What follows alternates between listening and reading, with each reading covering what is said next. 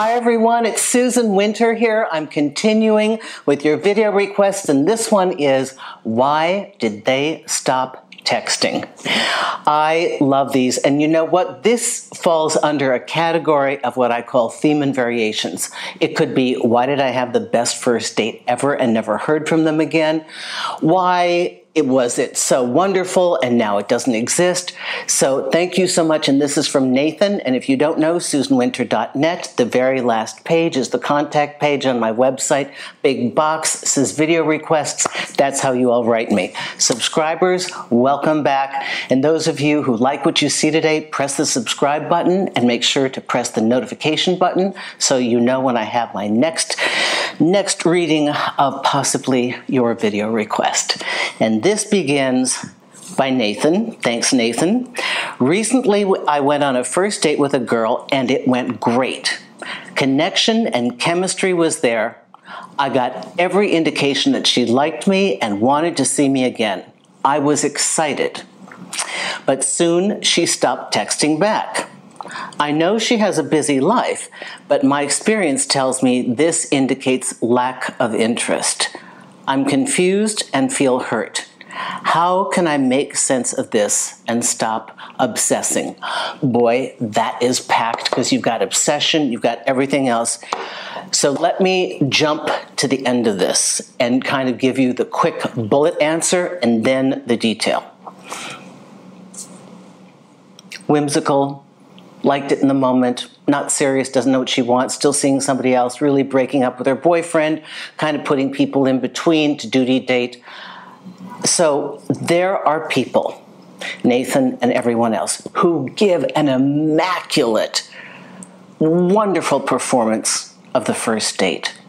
It's like brilliant. They flirt, they're present, they're exciting, they're fun, and they may even keep up the banter with texting. And it just seems like, oh my God, I had this amazing person that I met. And they kind of spent all of their energy on that aspect because they're just really good at presentation. But the nuts and bolts of it, as far as getting into a relationship and continuing, that is a whole nother skill set. And this is very similar to what I used to tell the ladies all the time.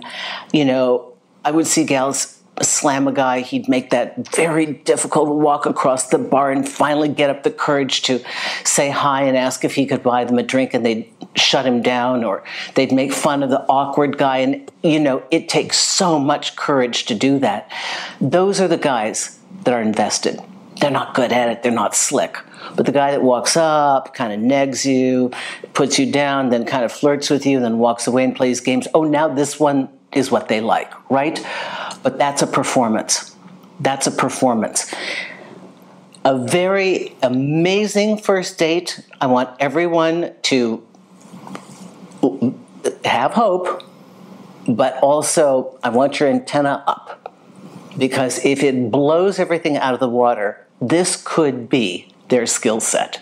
Just like the guy that's practiced how to pick up a woman, and it's just, they practiced and practiced and practiced and practiced. Remember, we are in a time period where many people are confused, hurt, do not know how to be a partner, do not know consistency. Remember, what's a relationship? Consistency. People don't like to do that. They're in and out, they're darting in and out. The reason you're obsessing over this, and I think here's the root cause and the real bother that I want to talk about, Nathan, is I feel like it threw off your radar. You felt, you were excited. I bet that doesn't happen all the time. This one was different. And you thought, your sense, your radar is going, yes, yes, yes, yes and now you learn that you were wrong. So this makes you now doubt your own interpretation and your own judgment. How could I be so wrong? How could I get all those signals and read it the wrong way? Why did I miss it? She's good. She's good. She felt good that night. She felt good. But there are a lot of people, and you're one of many, and she's probably got a lot of text conversations. And you think that this great connection actually, see, in your world, you would go to the next phase of that. It wouldn't be an idle one off. Like, she had a great date, a little banter, that was it. She had that, that's where she stopped. You took that in your mind. You want a continuance because you actually are trying to create something. So, your underlying desire for dating is that if you meet the right person, all things go well, that you're hoping that it moves forward. Because evidently, you have the capacity and the skill set to do that. And this person just bailed after the first date. That's, that's where they stop. Quit ruminating, confused, didn't know what she wanted, doesn't want what you want, has nothing to do with the rejection of you you're worried about your internal radar being off because we need our instincts to guide us. And I know the sadness that when you get excited, I mean, how many times do we go on a date and actually get excited about the person, right? It's not that many times. We get excited. It's like, oh my God, I've had all these mediocre dates, and now I meet somebody that actually excites me and they fail me. Frustrating. So much so that I'm going to write Susan and ask her about it, right? Take heart. Good. It's traction. You got a good first date. It's a numbers game. I hate to say it, but it's clearly shown me one thing, and it should show you one thing. You're serious, you're a serious dater, and if somebody can match where you are, you're ready to move forward. And so I'm going to take this in the most positive sense as a preview of a coming attraction. Please don't beat yourself up that you fell for it or that you were wrong in your assessment. You were right. Some people do it in the moment.